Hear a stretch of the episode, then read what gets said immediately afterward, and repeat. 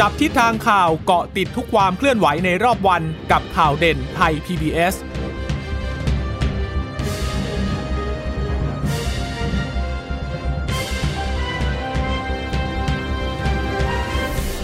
สวัสดีค่ะ สวัสดีค่ะต้อนรับคุณผู้ฟังสู่ข่าวเด่นไทย PBS นะคะ เราพบกันเป็นประจำทุกวันจันทร์ถึงศุกร์บ่ายๆแบบนี้ค่ะ อัปเดตข้อมูลข่าวสารที่เกิดขึ้นในรอบวันนะคะกับดิฉันจีราชาตาเอี่ยมรัศมีและคุณพึ่งนภาคล่องพยาบาลค่ะค่ะสวัสดีคุณผู้ฟังทุกท่านนะคะที่รับฟังเราผ่านทางสถานีวิทยุเชื่อมโยงสัญญาณจากไทย PBS ทุกท่านด้วยนะคะ พบกันเป็นประจำบ่ายสามโมงอย่างนี้ เราก็จะมาอัปเดตสถานการณ์ที่เกิดขึ้นในรอบวันให้ได้ฟังกันนะคะ วันนี้ก็มี หลายเรื่องนะคะที่เกี่ยวข้องกับรัฐบาลนะคะวันนี้นายกประชุมสปสหลังจากที่เมื่อวานนี้เนี่ยมีการพูดคุยกับ 40 CEO เห็นบอกว่าบรรยากาศก็เป็นไปด้วยดีนะคะดูนายกเนี่ยเขาก็ดูอารมณ์ดี แล้ววันนี้เนี่ยก็ต้องจับตาในเรื่องของมาตรการกระตุ้นเศรษฐกิจที่ออกมา แล้วก็ต้องดูด้วยนะคะว่าจะมีการเยียวยาเพิ่มเติมในกลุ่มอาอาชีพสาขาที่ได้รับผลกระทบจากการมีการยกระดับควบคุมโควิด -19 หรือไม่ด้วยนะคะ ค่ะ ส่วนจำนวนผู้ติดเชื้อวันนี้ก็ยังคงยืนที่หมื่นสามอยู่นะคะ แล้วก็ขยับเป็นอันดับที่ 50 ของโลกแล้วด้วยสำหรับประเทศไทย เมื่อวานว่าสูงสุดเมื่อวานนี้ห้าสิบเอ็ดนะคะคือเมื่อวานนี้คือหมื่นสามสองคนกับอีกสองคน วันนี้ก็เพิ่มขึ้นมาอีกค่ะ เป็นหมื่นสามกับอีกเก้าสิบเก้าคนนะคะ แล้วก็อันดับของประเทศไทยเมื่อวานห้าสิบเอ็ดวันนี้ห้าสิบ สะสมอยู่ที่ 453,132 คนนะคะ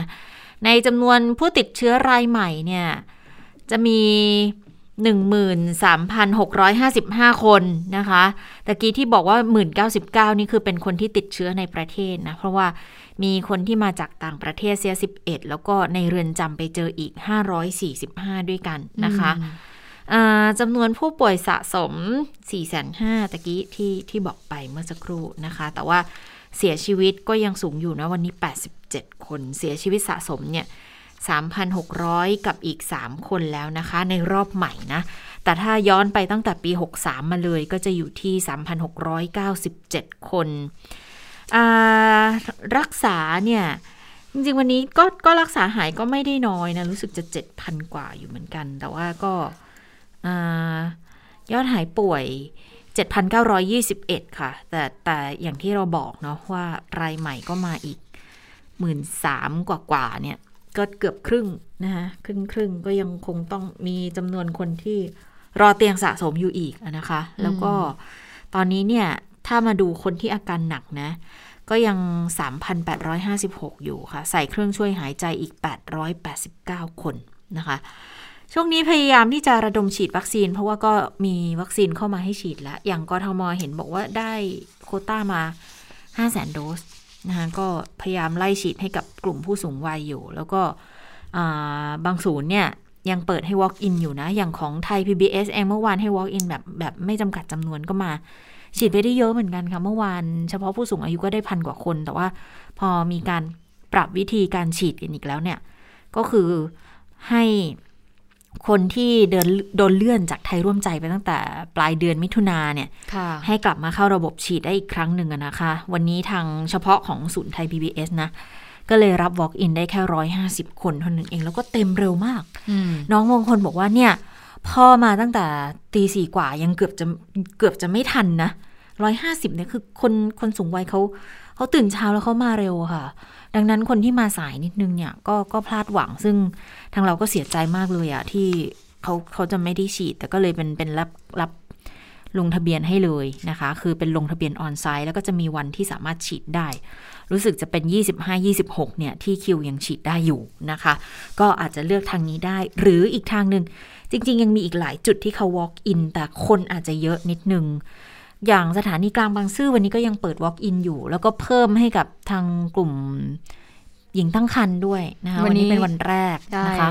ก็คนคนแออัดเลยแหละ คนเยอะเลยนะคะ แล้วก็จะมีอีกจุดอย่าง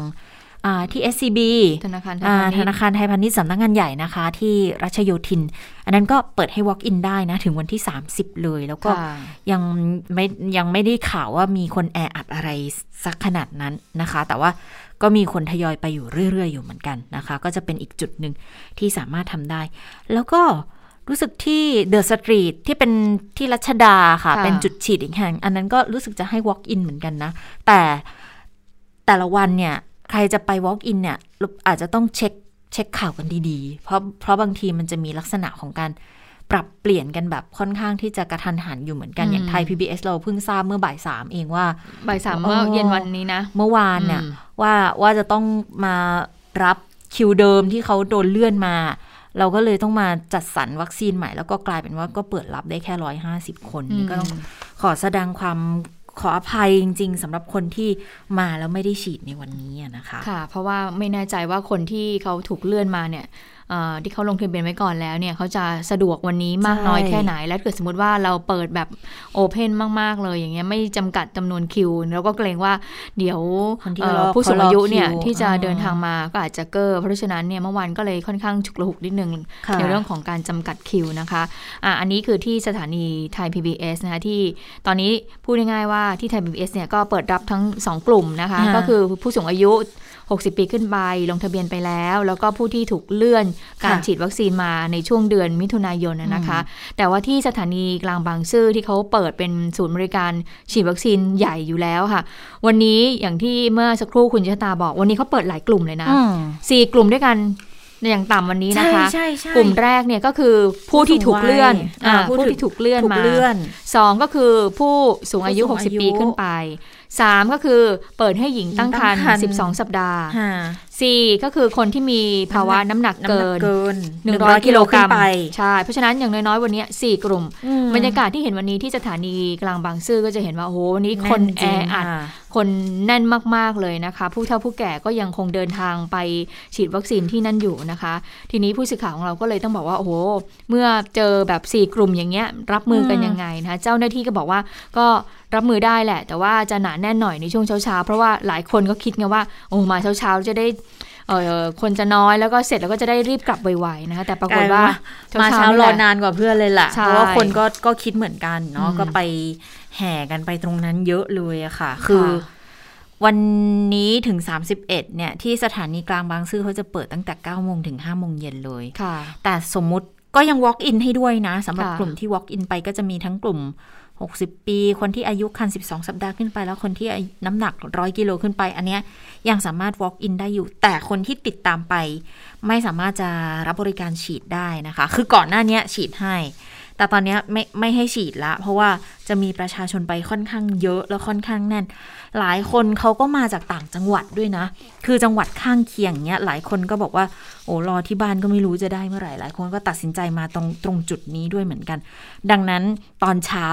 คนก็เลยจะเยอะกันเป็นพิเศษนะคะดังนั้นคนที่เขาจะต้องมาคอยดูแลเรื่องของการจัดระบงระบบในการฉีดวัคซีนเนี่ยก็เหนื่อยนิดนึงนะ ไปฟังเสียงสะท้อนของเจ้าหน้าที่ที่ศูนย์ฉีดวัคซีนกันค่ะ ช่วงที่มาตอนเช้าเนี่ยเราจะขอกันให้สิทธิ์ของคนที่ลงทะเบียนไว้ก่อนนิดหนึ่งนะคะเพราะว่าเขาจองคิวมานานมากแล้ว แต่ส่วนใหญ่พวกเนี้ยจะเป็นคนที่อายุต่ำกว่า 60 ปี พออายุต่ำกว่า 60 ปีปุ๊บเนี่ยเขาก็จะสามารถทะลุเข้ามาตรงจุดลงทะเบียนได้เลย โดยที่ไม่ต้องวัดความดันโดยสมัครใจได้แล้วนะคะเพราะงั้นก็คือคนเนี้ยกลุ่มนี้ก็จะให้มาใช้บริการตรงจุดลงทะเบียนก่อน เพื่อเป็นการระบายความความหนาแน่นข้างนอกนะคะ อันที่สองก็คือกลุ่มคนที่สูงอายุที่เป็นรถเข็นที่แบบเห็นชัดเลยว่าสูงอายุแน่นอนอย่างเงี้ยนะคะ เราก็จะรีบนำเข้ามาอีกกลุ่มหนึ่งนะคะ เพื่อเป็นการระบายความหนาแน่น ที่เหลือที่ต้องเช็คแน่ ๆ ก็คือกลุ่มคนที่แบบว่าดูไม่ชัดอะค่ะว่าใช่ผู้สูงอายุหรือเปล่า หรือว่าเป็นคนที่ลงทะเบียนมาหรือเปล่านะคะ ก็จะ แบ่งเป็นกลุ่มๆไป อย่างตอนนี้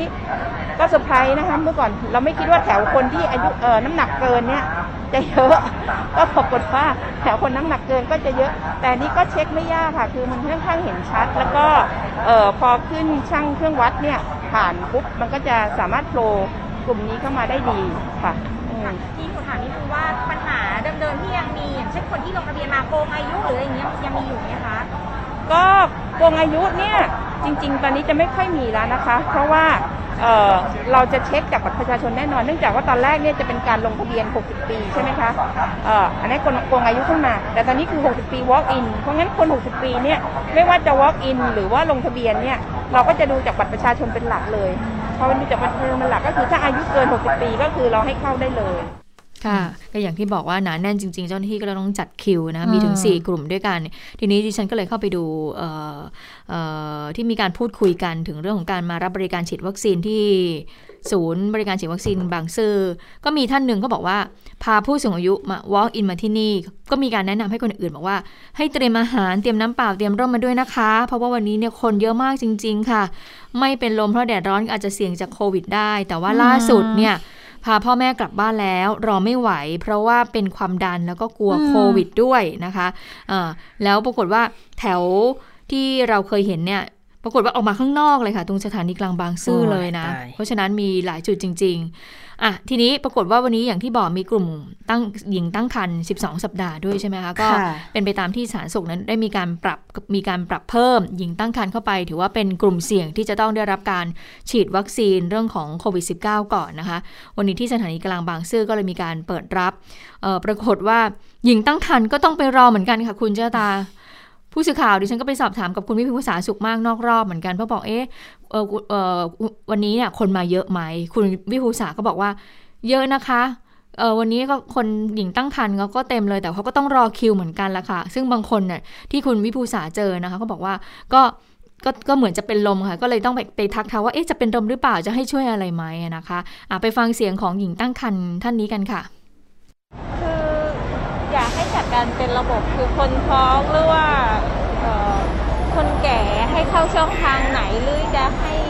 มายังไง คือ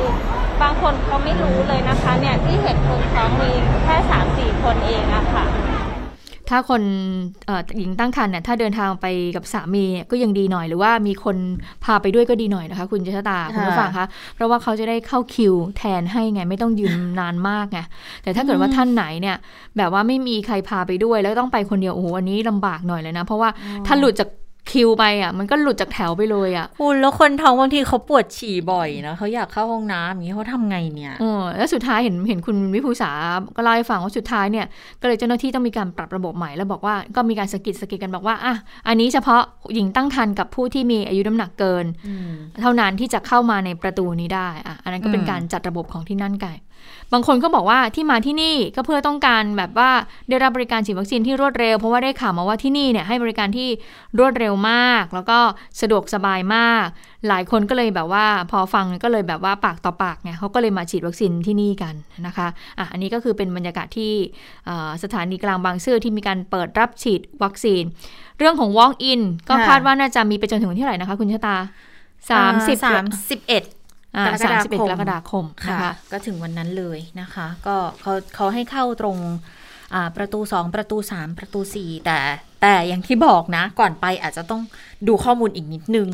ว่าจะไปตรงไหนกันได้บ้างนะคะ จะได้ไม่ไม่ต้องไป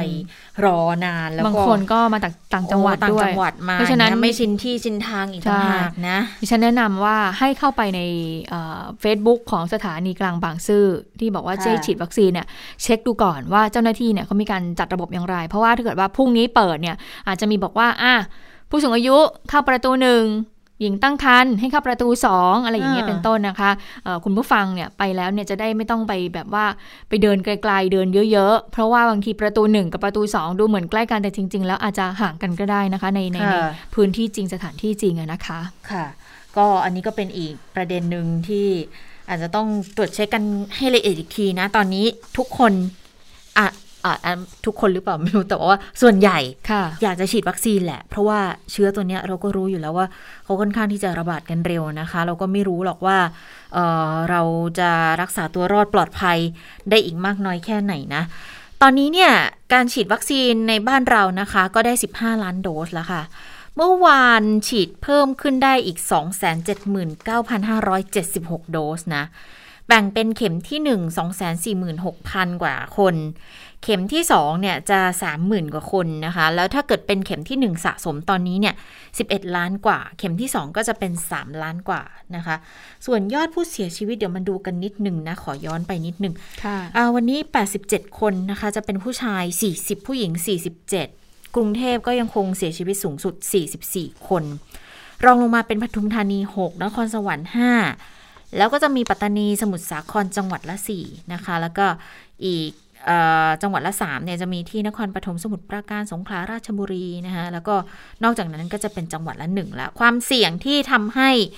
ติดเชื้อแล้วอาการอาจจะรุนแรงขึ้นก็ทั้งความดันโลหิตสูง เบาหวานไขมันในเลือดสูง โรคไตโรคหัวใจโรคอ้วน โรคปอดหลอดเลือดในสมอง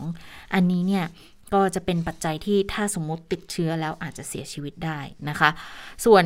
ปัจจัยเสี่ยงต่อการติดเชื้อก็ยังเกิดจากคนในครอบครัวอยู่จากเพื่อนร่วมร่วมงานลูกค้าสถานที่แออัดพลุกพล่านอาชีพเสี่ยง ซึ่งต้องย้ำเลยนะว่าไปฉีดวัคซีนเนี่ย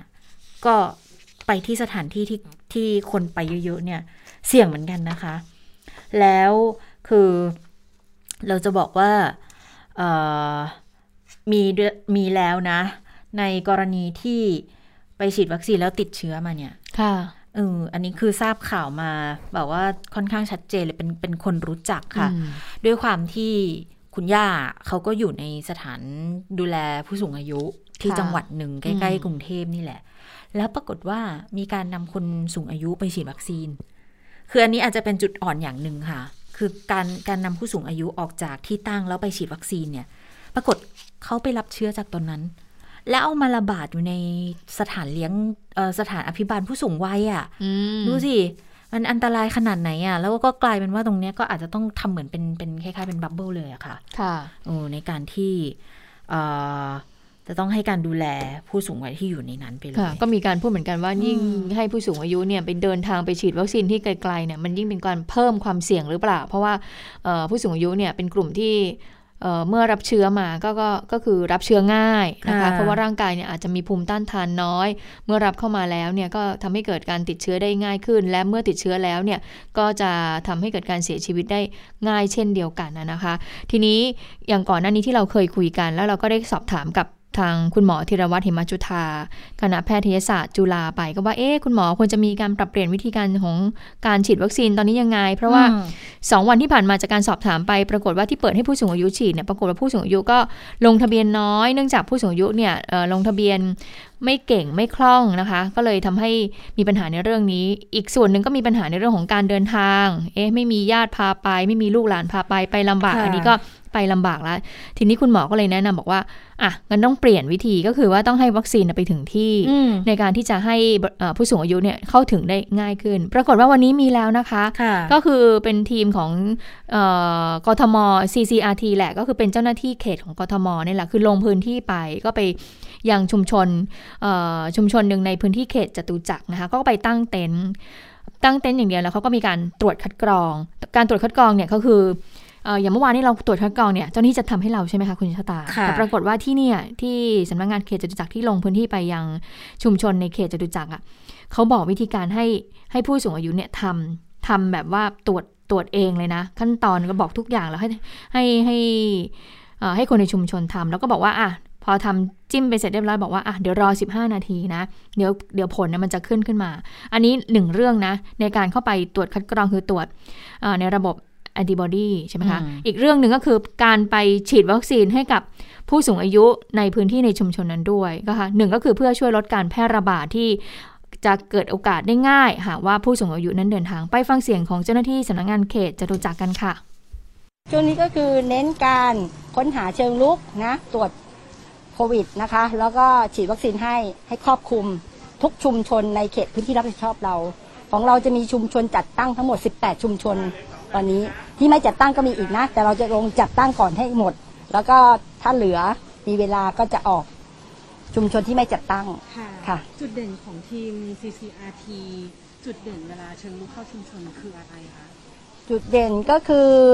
เราอำนวยความสะดวกเนาะให้กับประชาชนในชุมชนเนาะ ที่จะไม่ต้องเดินทาง การเดินทางก็เป็นการเอาเชื้อไปแพร่ตามระหว่างทางได้เนาะอยู่ตรงนี้เหมือนเหมือนจำกัดคนเอาไว้ตรงเนี้ยนะคะนะเราก็จะจำกัดพื้นที่ไม่ให้โควิดแพร่กระจายได้ค่ะก่อนหน้านี้เนี่ยดิฉันเอยอ่านข้อมูลของทางกทมเขาบอกว่าที่มีการจัดเจ้าหน้าที่ CCRT ลงพื้นที่ไปอย่างเงี้ยนะคะ ก็มีประมาณวันหนึ่งเนี่ย800 800ทีมมั้ง แล้วเขาก็จะเอาวัคซีนน่ะติดไปด้วยประมาณค่ะ50 โดส เพราะฉะนั้นแล้วเนี่ยกูก็ได้ประมาณเกือบ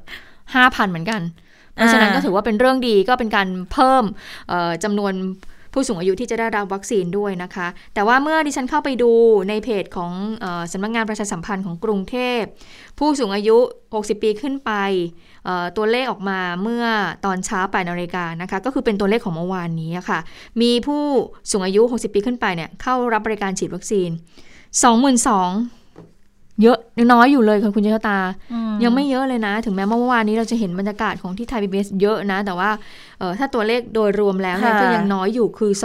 22,000 เท่านั้นเองนะคะเออจากปกติที่เขามีศักยภาพเนี่ยเกือบ 40,000 โดสนะที่เขาจะสามารถทำได้นะ ถ้ารวม 25 จุดด้วยกันนะนะคะ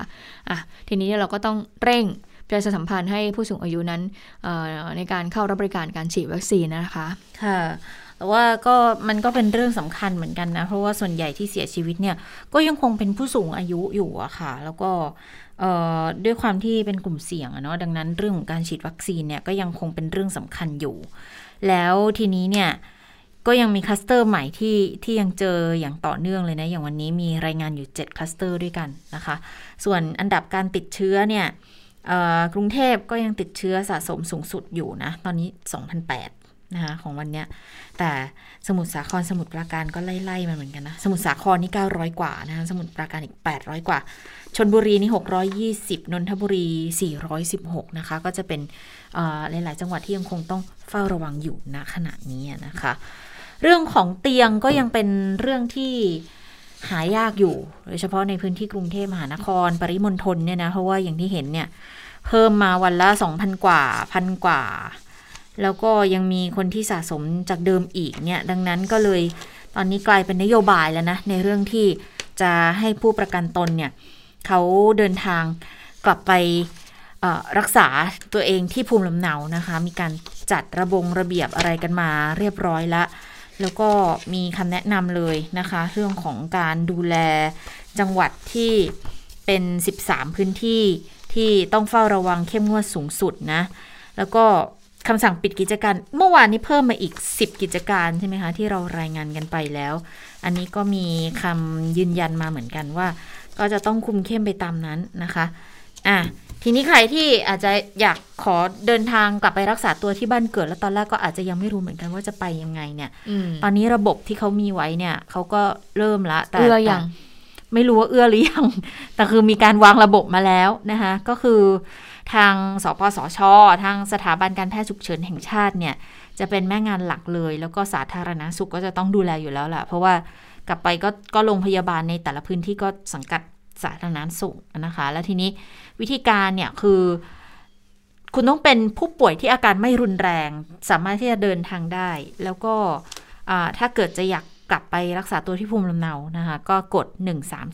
1330 นะคะ กดต่อหมายเลข 15 หรือว่าลงทะเบียนผ่านเว็บไซต์ก็ได้ตอนนี้บอกว่ามีเว็บไซต์ https นะคะ crmdci nhso go th นะคะค่อนข้างยากเหมือนกัน เอาเป็นว่า 1330 กด 15 ดีกว่า ขั้นตอนเนี่ย คือถ้าเกิดว่าคุณเป็นผู้ป่วยแล้วมีผลยืนยันด้วยนะ แจ้งไปที่สายด่วน 1330 บอก อยากจะกลับภูมิลำเนาค่ะ ทางสปสชค่ะเขาก็จะประสานกับกระทรวงคมนาคม แล้วเขาก็จะแจ้งไปที่ปลายทางเพื่อส่งตัวผู้ป่วยเข้าโรงพยาบาล หรือว่าโรงพยาบาลสนามในสังกัด แล้วเขาก็จัดมาตรการเคลื่อนย้ายที่ค่อนข้างจะเข้มงวดปลอดภัยเลย ข้อกำหนดเหล่านี้เนี่ยจะเป็นของกรมควบคุมโรค และจะมีสถาบันการแพทย์ฉุกเฉินแห่งชาติคอยให้คำดูแลให้คำแนะนำในระหว่างที่มีการเคลื่อนย้ายด้วย คือรถที่จะใช้เคลื่อนย้ายเนี่ยเขาจะมีอุปกรณ์กั้นผู้ป่วยแยกกับคนขับเลย เว้นระยะห่างนั่งที่เว้นที่นะคะรถตู้หนึ่งคันโดยสารได้ไม่เกิน 5 คน แล้วก็จะมีแพทย์ค่ะวิดีโอคอลให้คำปรึกษาอาการระหว่างเดินทางด้วย แล้วก็ ทางการรถไฟถ้าเกิดว่าในกรณีที่มีคนไปจังหวัดปลายทางนั้นเยอะๆเนี่ยเขาอาจจะจัดเป็นเป็นให้เดินทางโดยรถไฟไปเลยนะคะ แล้วก็อาจจะมีกรมขนส่งทางบกที่จะเข้ามาดูแลด้วย แล้วก็จะมีกองทัพมีอีกหลายหน่วยงานค่ะ ที่บอกว่าจะจะเข้ามาดูแล เรื่องของอาหารน้ำดื่มอะไรอย่างเงี้ยก็จะให้ระหว่างทางด้วยนะคะ แล้วก็ต้องคาดการณ์อนาคตเพื่อจะรองรับล่วงหน้าด้วยนะ ซึ่งกรณีนี้เนี่ย ก็น่าสนใจทีเดียวนะ ว่าว่าจะเริ่มต้นได้วันไหนยังไงเนาะเพราะว่าตอนนี้หลายคนที่เขาอยู่ในกรุงเทพเนี่ย ก็รอคอยเตียงอย่างไม่มีความหวังกันอยู่แล้วนะคะ ใครที่สามารถกลับภูมิลำเนาได้ ก็อาจจะเลือกเดินทางกลับภูมิลำเนา ซึ่งจริงๆก็ก่อนหน้านี้มีจังหวัดปลายทางเขาก็เขาก็ทำแบบนี้มาพักหนึ่งแล้วแหละ แต่มันอาจจะมีปัญหานิดนึงว่า คุณจะต้องยังมีทะเบียนบ้านอยู่ที่นั่นหรือเปล่า อันเนี้ยอืมดิฉันยังไม่แน่ใจ เพราะว่าบางจังหวัดเขาบอกว่า คุณต้องเป็นคนที่ยังมีทะเบียนบ้านอยู่ที่นู่นนะอืมแต่บางทีเนี่ย คนต่างจังหวัดอย่างอย่างดิฉันเนี่ย มาเรียนกรุงเทพตั้งแต่แบบเด็กน้อยอะสิบแปดสิบเก้าอย่างเงี้ย แล้วพอเริ่มทำงานพักหนึ่งก็ก็ทำงานในกรุงเทพเราก็เลย้ายยทะคิเบีดยนว่าบ้านยังเราย้ายทะเบียนบ้านมาอยู่เนี่ยมันสะดวกกว่าในการทำธุรกรรมดำเนินการอะไรต่างอืมๆใช่ไหมเรื่องจดมงจดหมายติดต่อสื่อสารอะไรกันอะก็ย้ายทะเบียนบ้านมาแล้วอะอืมแต่ถ้บ้านบอกเกิว่าดก็ยังอยู่บ้านที่เกิดก็ยังอยู่ที่เชียงใหม่อยู่ ทีนี้อืมก็เลยสงสัยเหมือนกัน เออ แล้วถ้าเกิดสมมุติเราต้องต้องการเตียงขึ้นมา เราจะไปใช้บริการที่เชียงใหม่ได้หรือเปล่า อันนี้อาจจะต้องติดต่อกับปลายทางอีกทีมั้งว่า เออกรณีอย่างเงี้ย เรากลับไปได้ไหมอะถ้าในอืมเมื่อกรุงเทพเราก็รู้อยู่แล้วว่า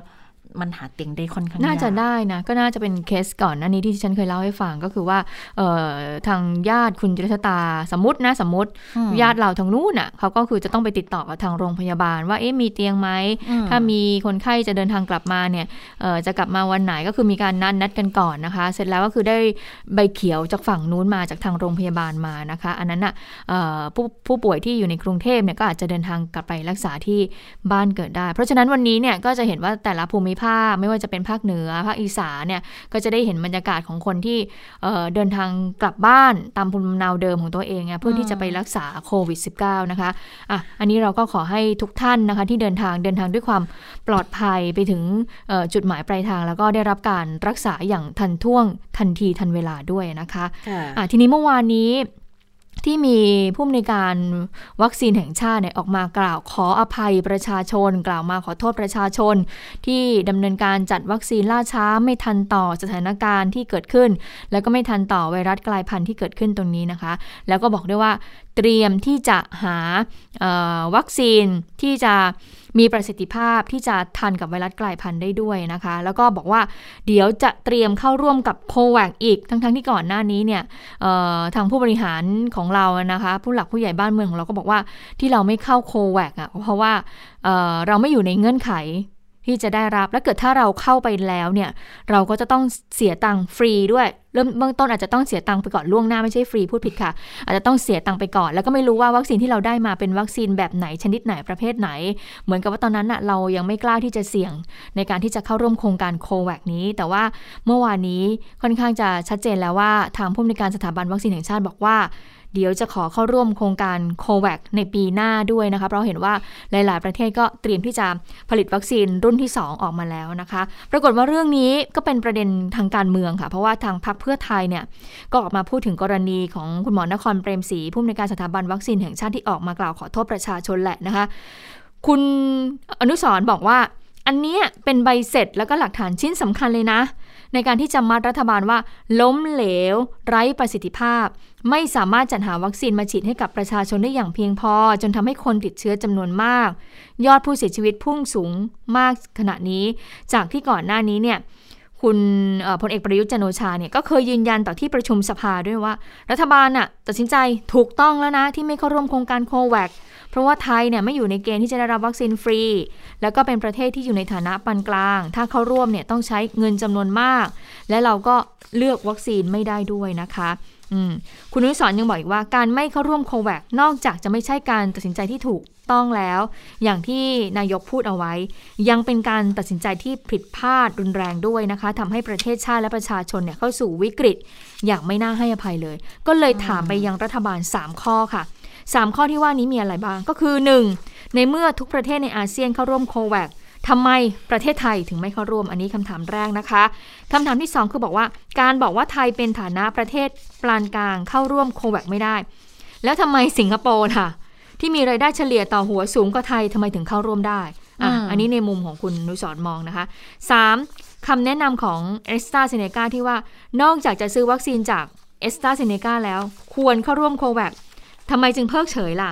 อะอันนี้มันก็เลยเป็นการมองว่ารัฐบาลน่ะตัดสินใจเชิงนโยบายผิดพลาดอย่างใหญ่มาก จนเป็นจุดเปลี่ยนสำคัญนะคะ แล้วก็ทิ้งท้ายด้วยว่าทำผิดก็ต้องกล้ายอมรับผิด ขอโทษประชาชนอย่างจริงใจ ไม่ใช่ทำเหมือนไม่มีอะไรเกิดขึ้นอะอันนี้ก็คือคุณอนุสอนุสรณ์เอี่ยมสะอาดออกมาพูดนะคะก็พูดคล้าย ๆ กับที่เราทั้งพูดไปเมื่อวานนี้เหมือนกันนะส่วนหนึ่งนะ คือทุกคนก็อยากรู้เหตุผลเหมือนกันแหละ คงคงตั้งแต่ตอนที่มีการให้ข้อมูลตั้งแต่ตอนนั้นแล้วล่ะว่า ก็ต้องจ่ายเงินบางทีเราก็เราก็สงสัยเหมือนกันบอกว่าอ้าวแล้วเราจะเอาฟรีมาได้เหรอมันมันมีความเป็นไปได้หรือว่าถ้าเกิดเรามีศักยภาพในการจ่ายระดับหนึ่งแล้ว แล้วเขาจะไม่จัดสรรมาให้อะ มันก็มันก็ต้องจ่ายส่วนหนึ่งหรือเปล่า เพียงแต่ว่าอะตอนนั้นก็ตัดสินใจแบบนั้นกันไป แล้วตอนนี้ก็ก็กลับลำก็ก็ยังเป็นความหวังสำหรับปีหน้าค่ะ เพราะปีนี้ก็คงไม่ทันอยู่แล้วแหละ นะปีนี้ก็พยายามที่จะเอาวัคซีนที่มีอยู่เข้ามาให้ทันให้อืมให้ให้ให้เอาให้โฟลให้ได้เร็วที่สุดละกันอ่านะคะอืมไม่ให้แบบว่าเข้ามาให้ทันกับความต้องการของประชาชน ให้ทันกับสถานการณ์การแพร่ระค่ะแพร่ระบาดของเชื้อเดลต้าด้วยที่ตอนนี้ปรากฏว่าเอ่อเยอะละนะคะ ที่ครอบครองในพื้นที่ของกรุงเทพมหานครนะคะ ค่ะอ่า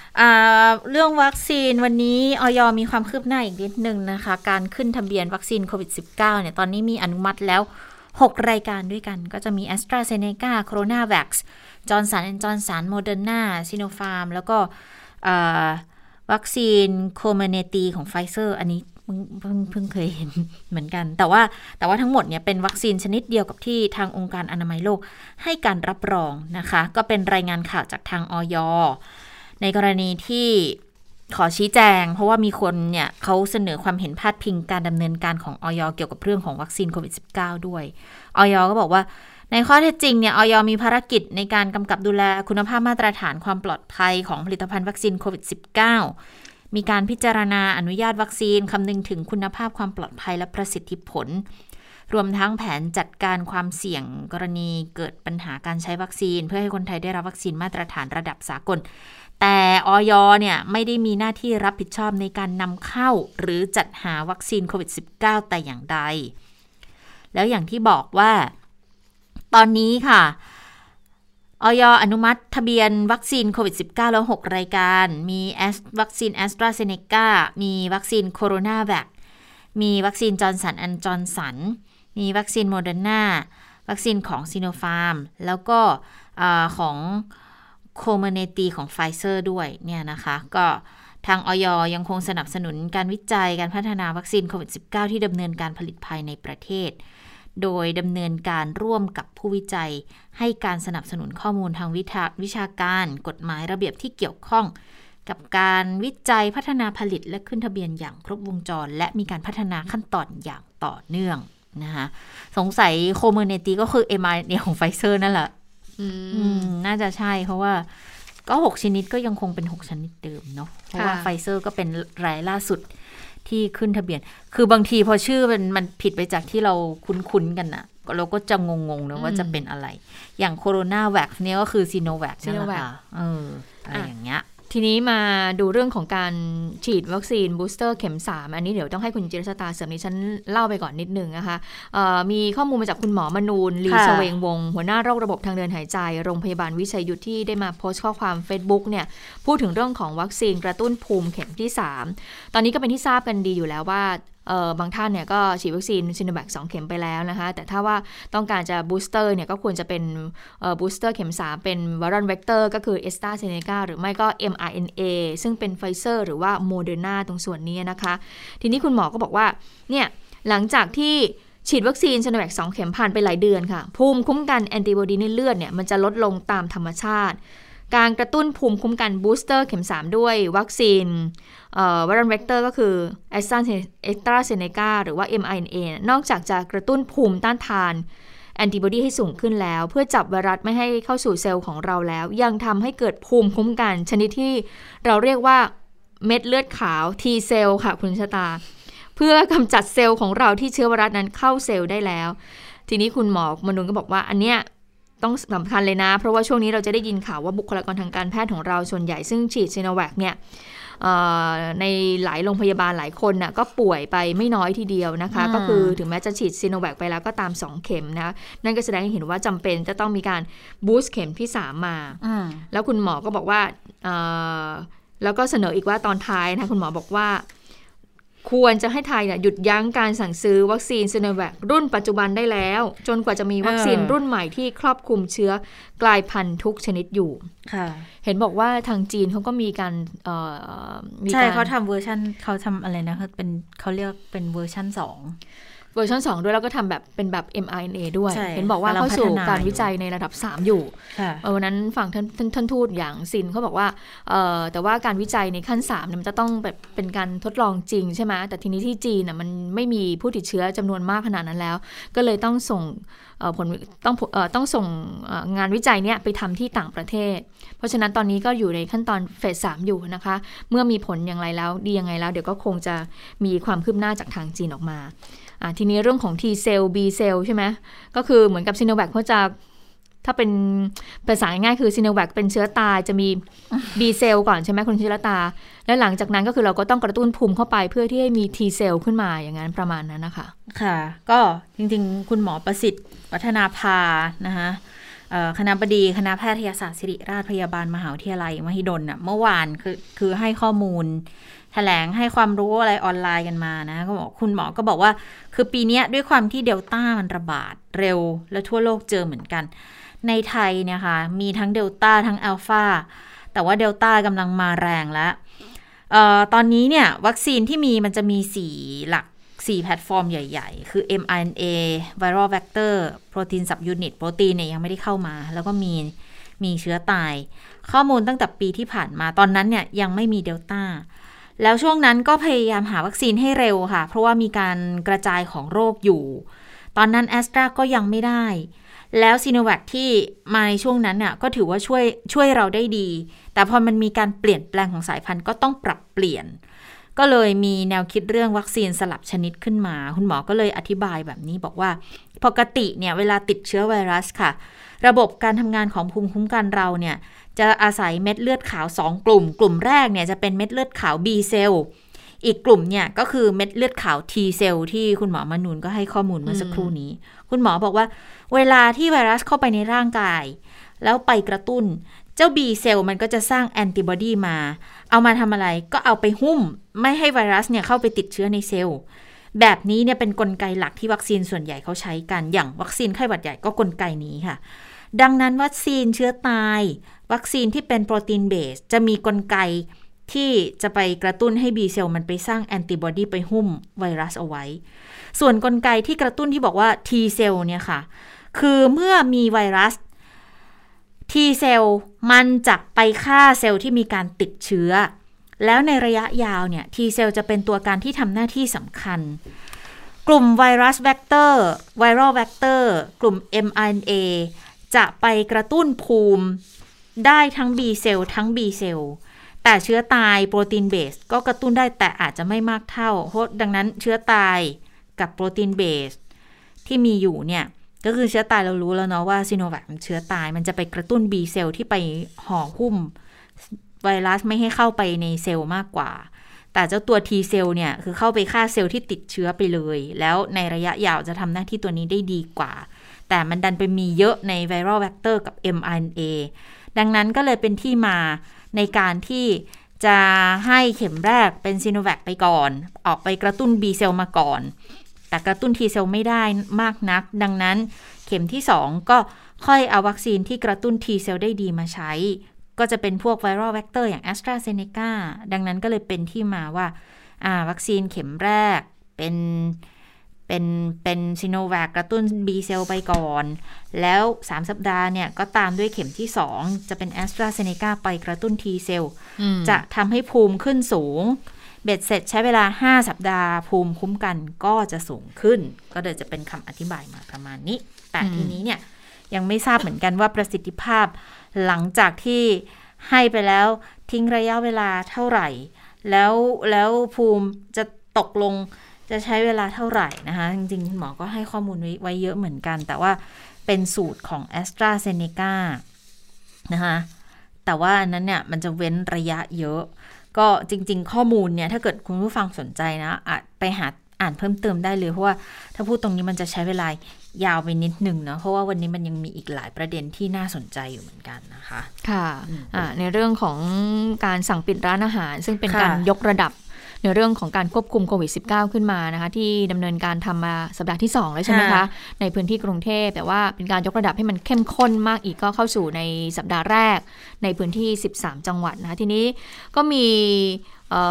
อผู้ที่ออกมาบอกว่าขอให้รัฐบาลทบทวนหน่อยเหอะกับมาตรการสั่งปิดร้านอาหารในห้างสรรพสินค้า แล้วก็คอมมูนิตี้มอลล์ทั้งหลายเนี่ยในพื้นที่สีแดงเข้มเนื่องจากว่ามองแล้วเนี่ยการติดเชื้อเนี่ยมันไม่ได้เกิดจากการที่นั่งในร้านอาหาร ใช่ค่ะ คุณหมอเออบางท่านเคยบอกว่าการติดเชื้อการแพร่กระจายเนี่ยมันเกิดจากตอนที่เราทานข้าว แล้วก็เกิดจากการติดเชื้ถออดหน้ากากเออใช่ไหมถอดคะหน้ากากแล้วก็ติดเชื้อจากบุคคลในครอบครัวด้วยกันเองอะอืมตอนที่เวลานั่งกินข้าวตรงส่วนนี้ แต่ว่าอาจจะไม่ได้มีข้อมูลมายืนยันว่าเอ๊ะเกิดจากอ่าการที่เราไปนั่งทานร้านอาหารหรือเปล่าตรงส่วนนี้นะคะปรากฏว่าคุณปรินทร์พนิชพัฒน์รองหัวหน้าพัก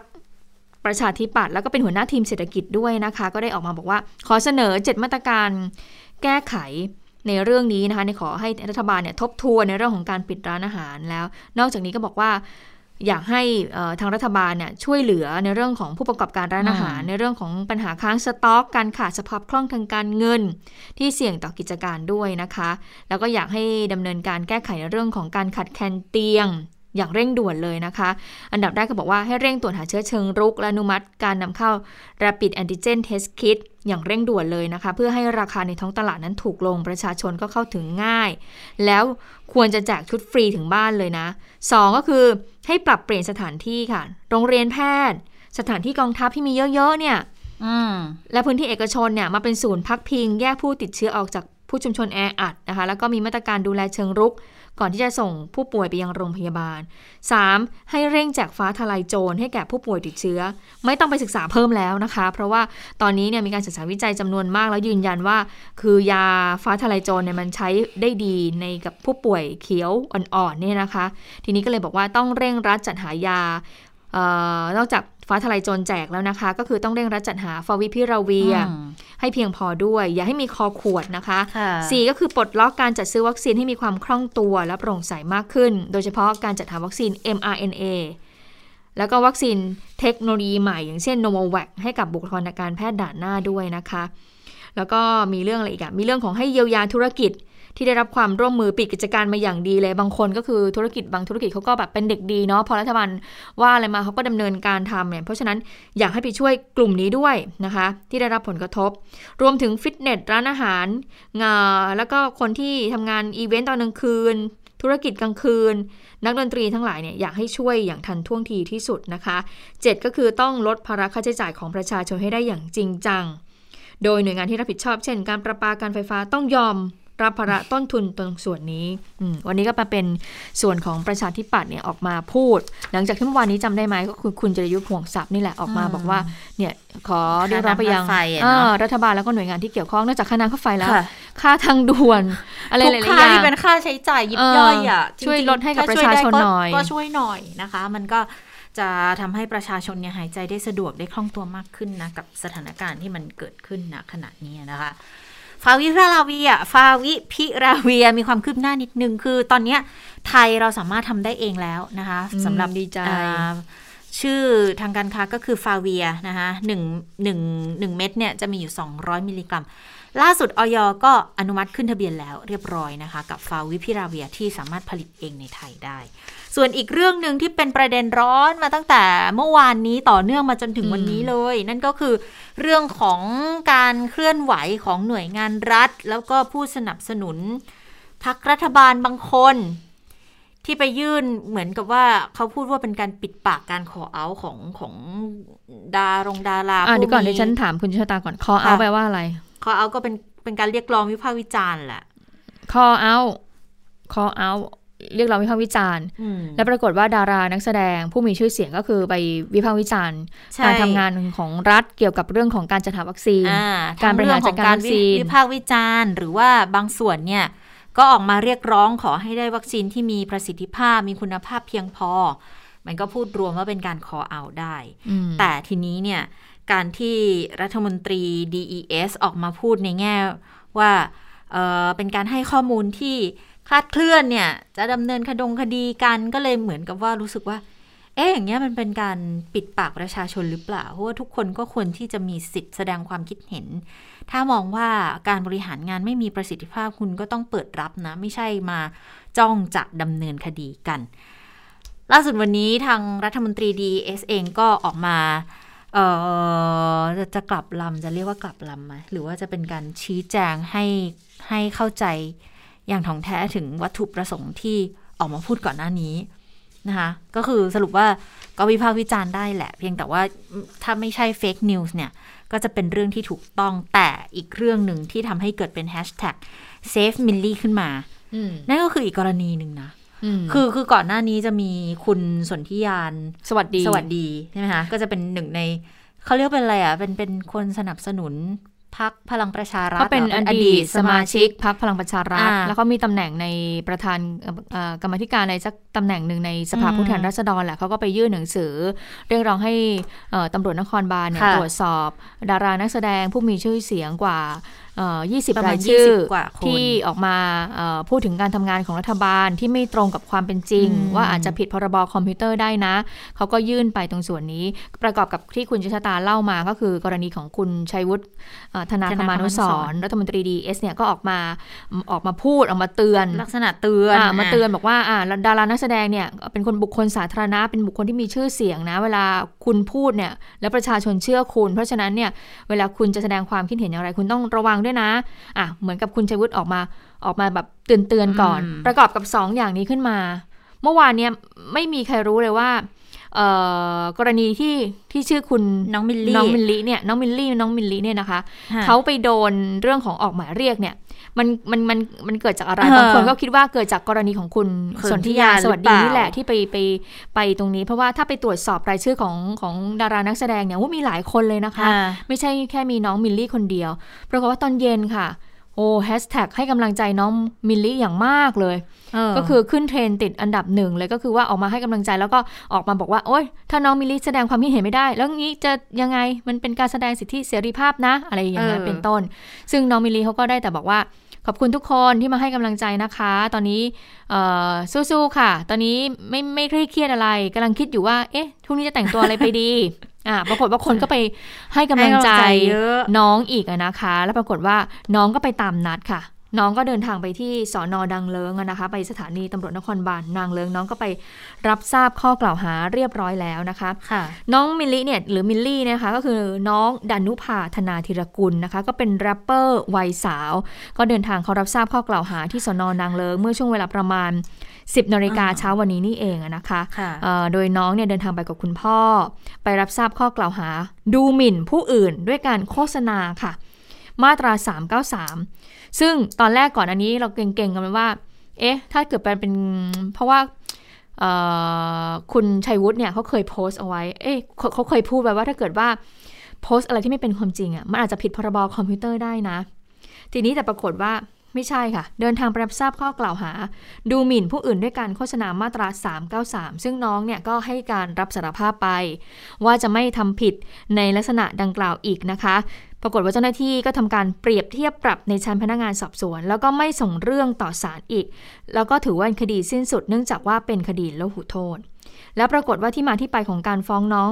มิลลี่นี่คือใครรู้ไหมคะค่ะก็คือคุณอภิวัตขันทองค่ะ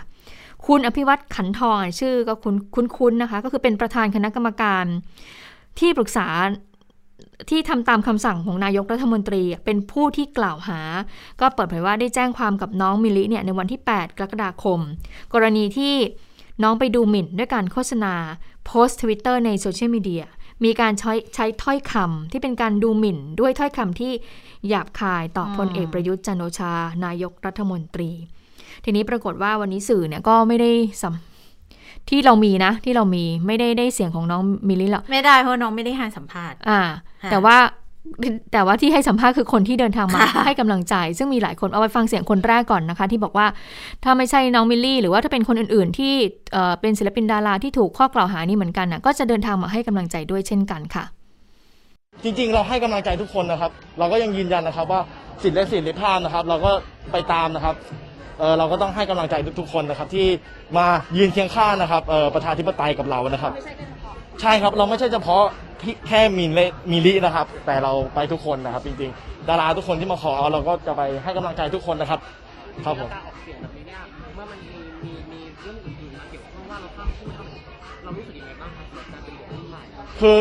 คือสำหรับผมเป็นเด็กรุ่นใหม่นะครับ ก็ผมมองว่าสิทธิเสรีภาพนะครับ ในการพูดนะครับ ในการที่เราจะแสดงออกนะครับ ตามตามบนท้องถนนหรือว่าตามที่สาธารณะตามที่ต่างๆ หรือ Facebook อย่างเงี้ยครับเราก็ต้องมีพื้นที่เสรีภาพให้กับประชาชนนะครับ แล้วก็ให้กับทุกคนนะครับ ว่าเราจะมาพูดความจริงนะครับ การ call out นะครับ ก็ไม่ได้เป็นเฟกนิวนะครับ หรือว่าไม่ได้เป็นข่าวหลอกลวงอะไรนะครับ เราก็พูดความจริงนะครับ แต่ก็ยังโดนคดีนะครับยังโดนมาตรากฎหมายนะครับ แล้วก็โดนถึงขั้นหนึ่งหนึ่งสองหรือเปล่านะครับ ผมก็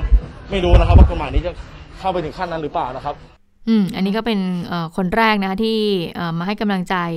น้องมิลลี่นะคะ อีกท่านหนึ่งค่ะเขาก็บอกว่าเอ่อก็ตกใจเหมือนกันที่ว่าเอ่อน้องอะโดนคดีโดนคดีนี้นะคะก็ไม่ไม่ไม่ไม่ไม่น่าเชื่อว่าจะโดนคดีนี้ค่ะผู้สื่อข่าวก็พยายามถามว่าโอ้ยมันจะสร้างความเชื่อมั่นหรือเปล่าโอ้ยต้องไปตอบว่าผู้ที่มาให้กำลังใจน้องมิลลี่เขาตอบว่ายังไงไปฟังกันค่ะ ตกใจงงเหมือนกันครับ ตอนตอนที่รู้ว่าน้องโดน แล้วก็พอเมื่อวานมี คือจริงๆผมเข้าใจว่าไอ้ที่สนธิยายื่นเมื่อวานอะมันอาจจะคนละเคสกับวันนี้ด้วยนะ มันเหมือนจะเป็นอันนั้นมันเป็นตรวจสอบไม่รู้ว่าทางกฎหมายเขาดำเนินการยังไงมาก่อนแล้วหรือเปล่า แต่ว่าก็ตลกดีครับที่ที่รัฐบาลเริ่มแสดงออกถึงความกลัวแล้วว่าว่าจะอยู่ไม่ได้ จริงๆ คือพอเรารู้แบบนี้ว่าน้องมิลลิโดนเพราะว่าการออกมา call out เรารู้สึกว่าอันนี้มันทำให้ลดความเอ่อลดสิทธิขั้นพื้นฐานใด ๆ ของศิลปินด้วยไหมครับ คือลดจนไม่เหลือแล้วครับ ศิลปินอ่าทีมงานนักดนตรีเอง ตกงานกันมาไม่มีงานกันมาเป็นปีสองปี แล้วเขาเลือกที่จะต้องแสดงออกตามวิธีที่เขาถนัดนั่นคือเขาเป็นปากเป็นเสียงประชาชนเขาทำผลงานเพลงออกมา พอเขาเลือกที่จะพูดรัฐบาลเลือกปิดปากเขาอย่างเงี้ย คือผมว่าเขากดคนจนจนจมจนไม่มีที่ยืนแล้วครับอืมค่ะพนักงานก็แจ้งข้อหาดูหมิ่นด้วยการโฆษณาประมวลกฎหมายอาญามาตรา 393 นะคะเอ่อซึ่งน้องมิลลินะคะก็ยอมรับสารภาพในการโพสต์ข้อความ แล้วทางผู้กล่าวหาก็ไม่ติดใจเอาความอะไร ทางตำรวจจึงได้เปรียบเทียบปรับเป็นเงิน 2,000 บาทค่ะค่ะอะทีนี้ปรากฏว่ามันก็เอ่อนักข่าวสัมภาษณ์น้องมิลลิไม่ได้ใช่ไหมคะค่ะก็พยายามจะไปพูดคุยกับทางทนายความที่ปรึกษากฎหมายนะคะ เขาก็เล่าให้ฟังบอกว่าเอ่อมิลลิมิมิลลิเนี่ยก็รับสารภาพว่าเป็นผู้ที่โพสต์ข้อความจริง ทางตำรวจจึงเปรียบเทียบปรับ ก็ยืนยันว่าการโพสต์ครั้งนี้เนี่ย ไม่ได้เจาะจงตัวบุคคลใดบุคคลหนึ่ง ซึ่งเป็นการแสดงความคิดเห็นตามสิทธิท่านพื้นฐาน แต่กรณีของน้องมิลิเนี่ยผู้กล่าวหาเขามองว่า มีการโพสต์ข้อความบนทวิตเตอร์ส่วนตัว มีการใช้ถ้อยคำที่หยาบคายด้วย ในเมื่อเขามีการกล่าวโทษมาอย่างนี้อะก็ยอมรับไปก็มีการเปรียบเทียบปรับไปนะไปติดตามฟังเสียงของที่ปรึกษากฎหมายที่มาช่วยในคดีนี้ของพักไทยสร้างไทยค่ะ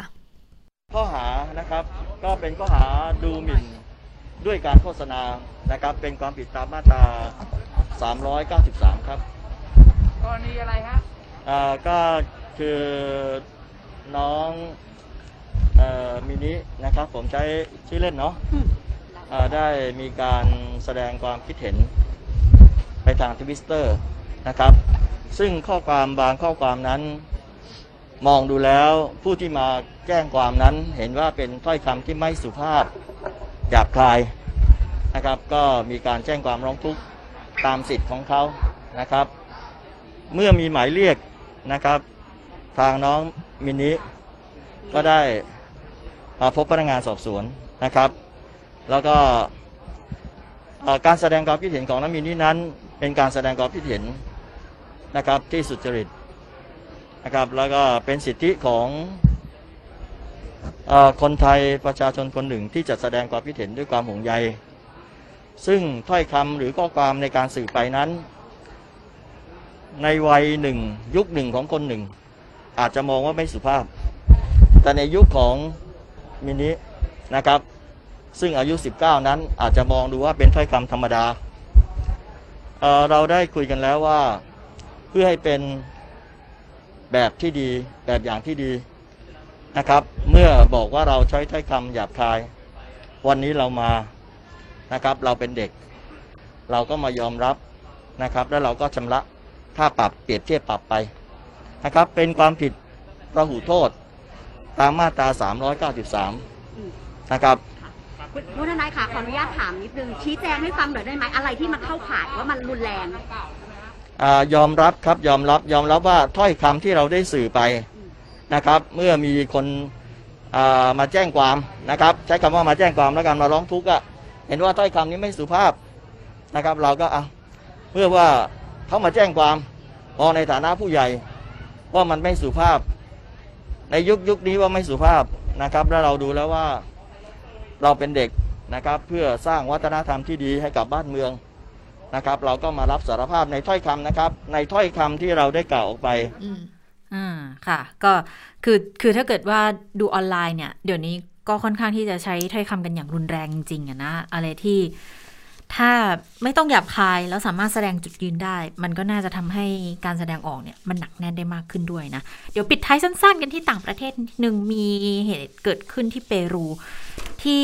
ช่วงที่โควิดระบาดหนักแบบนี้นะคะปรปรปรปรากฏว่า มีโรงพยาบาลรัฐแห่งหนึ่งไปซ้ำเติมวิกฤต คือเรียกเก็บค่าบริการเตียงผู้ป่วยถึง 2 21,000 ดอลลาร์สหรัฐต่อหัว คือประมาณ 6 0แสนกว่าบาทอะสำหรับคนไข้ที่อาการหนักก็เป็นการซ้ำเติมนะคะ ก็โดนรวบตัวไปเรียบร้อยรวมถึงคณะ ผู้บริหารของโรงพยาบาลแห่งนี้ด้วยนะคะ ซึ่งก็เป็นเหตุการณ์ที่บ้านเราก็คงไม่อยากให้เกิดขึ้นเหมือนกันหลังจากก่อนหน้านี้ ก็มีข่าวคล้าย ๆ แบบนี้ด้วยเหมือนกันนะคะค่ะเอาละค่ะหมดเวลาของข่าวเด่นไทย PBS วันนี้แล้วเราทั้งสองคนลาไปก่อน สวัสดีค่ะ สวัสดีค่ะ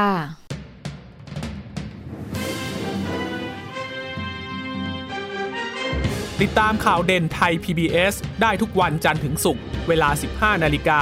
ทางไทย PBS Radio